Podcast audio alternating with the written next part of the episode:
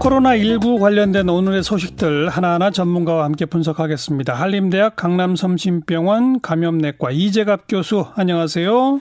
네, 안녕하세요. 네, 먼저 우리 국내 확진자는 안 늘어난 거죠? 예, 없습니다. 오늘, 그리고 오늘은요. 퇴원자는 모두 합해서 지금 7명?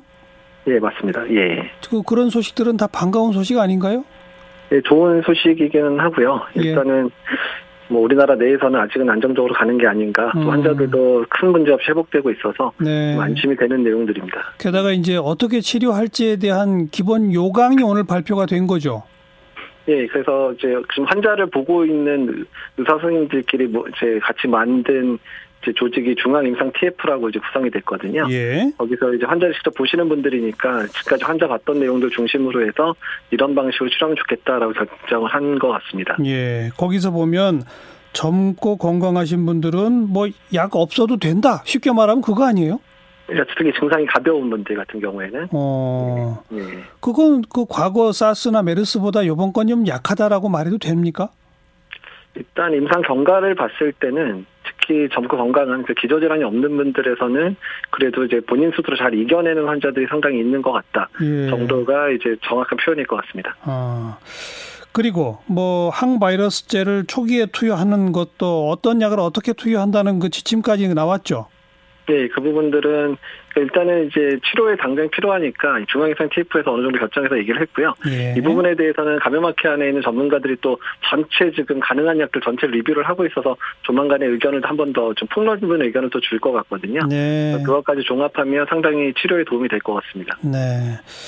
그런데 이제 우리 내부는 그 정도로 좀 좋은 소식들이 최근 며칠 나오고 있는데 네. 중국에서도 확진자 숫자가 뭐 3천 명 이상씩 매일 늘다가 그게 2천 명대로 줄어들었다고 해서 아이 조금 괜찮은가 보다 하던 게 바로 며칠 전인데 네. 오늘 갑자기 뭐 만 몇천 명이 늘어나 이거 이게 뭡니까?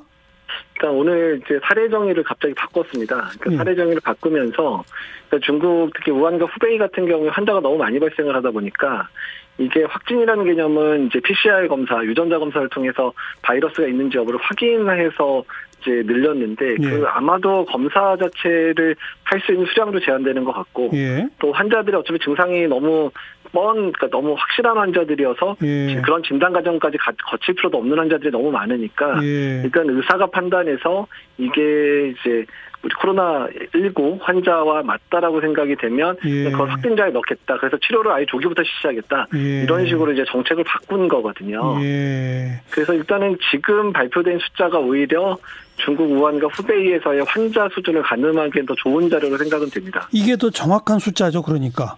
그렇죠. 이제 지금 현재 치료를 받고 있는 전체 숫자가 잡히는 거니까요. 유전자 검사는 뭐 미처 준비가 부족해서 못했지만 이모저모를 볼 때 이건 분명히 코로나19 감염 환자다 이렇게 된 거 아닙니까? 예, 맞습니다. 그, 예. 그 숫자가 지금 거의 6만 명 가깝죠? 그렇죠. 오늘만 14,000명 늘면서 6만 명이 넘어버려서 넘었나요 벌써? 어. 예, 그래서 이제 중국 내에서의 환자 숫자들이 생각보다 우리가 생각했던 훨씬 많을 것 같다. 예. 그리고 어느 정도 컨트롤 된다기보다는 진단되는 숫자, 그러니까 확진 검사를 했던 진단되는 그 능력 자체가 부족해서 예. 숫자가 못 늘었던 뿐이지 실제 예. 치료받는 사람은 상당히 많다라는 거를 알려주는 자료여서 예. 일단 우리나라가 좀 그런 부분을 생각하고 이미 너무 낙관론을 펼치는 분들이 많은데 예. 그런 부분에 있어서는 조금 제동을 걸어야 되지 않을까 생각이 듭니다. 자, 여기서 또 아주 중요한 게 그러면 그 기준을 바꾼 게 후베이 성만 바꾼 거예요? 중국 전역이 바꾼 거예요?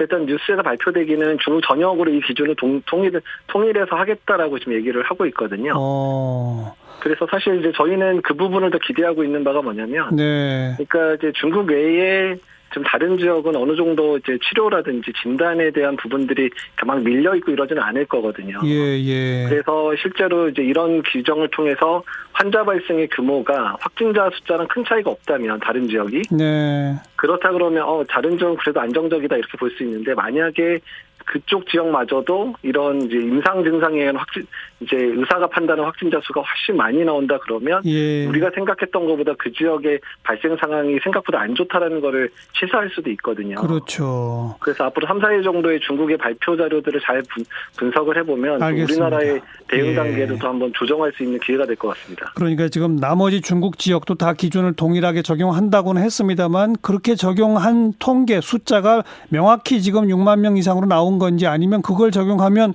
7만 명, 8만 명 갈지는 아직 정확치 않군요. 예, 그렇죠. 예, 예. 아, 어떻게 보세요? 바로 이웃에 있는 나라에서는 이렇게 어마어마하게 창궐 하고 있는데 우리가 그나마 이렇게 지켜내고 있는 거 이 상황 뭐좀 안심해도 돼요? 아니면 더 위태한 거예요? 어, 일단은 지금까지는 잘 막았다라고 볼 수는 있는데, 음, 그러니까 앞으로의 준비를 얼마나 우리가 잘하느냐에 따라서 네. 우리나라도 만약에 중국과 같은 상황이 발생하면 우리는 더 감당하기 어려운 나라거든요. 왜냐하면 아주 밀집돼 있는 지역 안에 많은 사람이 살기 때문에 예. 훨씬 더 많은 환자가 발생할 수 있기 때문에 예. 어떻게 해서든 최대한 노력해서 지역사회 감염의 양상을 최대한 틀어막는 게 지금으로서는 가장 중요한 목표가 될 것 같습니다. 알겠습니다. 그 일본의 그 크루즈선 말이에요. 또 네. 환자가 부쩍 늘어가지고 이제 200뭐 열 몇 명으로 갑자기 늘었다 그러고 이제서야 고령자부터 하선을 뭐 추진한다는데 지금까지 한 일본 정부 조치를 우리 이 교수는 어떻게 평가하세요? 어, 그러니까 이제 크루즈라는 뭐 여러 가지 이제 외교적인 문제가 있는 부분이기는 하지만 예. 어떻든 이런 감염병이 특정 시설에서 유행할 때는 환자와 이제 환자가 아닌 증상이 발현되지 않은 사람들을 빨리 구분하는 게 정말 중요하거든요. 그렇죠. 그러니까 그 시기를 놓쳐버리면 누구든 감염될 수 있다라고 볼 수 있기 때문에 예. 이제 그 격리도 못 풀 거거든요. 지금 지금 뭐 2주 됐다 그래서 격리 풀 수 있는 상황이 안 되거든요. 환자 계속 그렇죠. 발생하니까. 예. 그렇게 되면 그 안에다 두고 뭐 한 달 두 달을 두고 있을 수는 없잖아요. 예, 예. 그러니까 이럴 바에는 진작에 빨리 여러 좀 방법을 강구해서 좀 환자를 좀 분리하는 방법들을 빨리 시행을 했었으면 이 정도까지 네. 안 갔을 거라는 생각이 듭니다. 네. 어떤 전문가는 한마디로 수천 명을 바이러스와 함께 대형 컨테이너에 가둬둔 것 이렇게 표현했던데 동의하세요? 같은 표현이고 그냥 우한과 같은 상황이 크루즈 안에서 벌어지고 있다고 생각하시면 됩니다. 어. 그럼 지금이라도 일본 정부가 뭐 고령자부터라도 하선시켜서 따로 격리조치 시설이나 이런 데 보낸다. 이거는 잘하는 겁니까? 일단은 뭐 고위험군들은 바로 이송하기 편한 곳으로 일단 모시고 있으셔야 되고요. 네. 왜냐하면 언제든 발병하면 상태가 확 나빠질 수 있기 때문에 예. 그리고 점진적으로 계속 숫자를 늘려서 계속 빼내야 되고요. 그래서 어떻든 크루즈 안에 남아있는 분들을 최소화시키는 게 현재로서는 가장 중요한 방법일 것 같습니다. 네. 어, 지금까지 늘어나는 추세로 봐서는 거기 감염된 숫자도 더 있겠죠. 그죠? 훨씬 늘어날 것 같습니다. 한 500명 이상도 발생하지 않을까 좀 걱정이 되는 상황이거든요. 어, 그걸 네. 간, 그 한꺼번에 좀 일제 저 진단할 그런 능력이 일본 정부한테 없나요?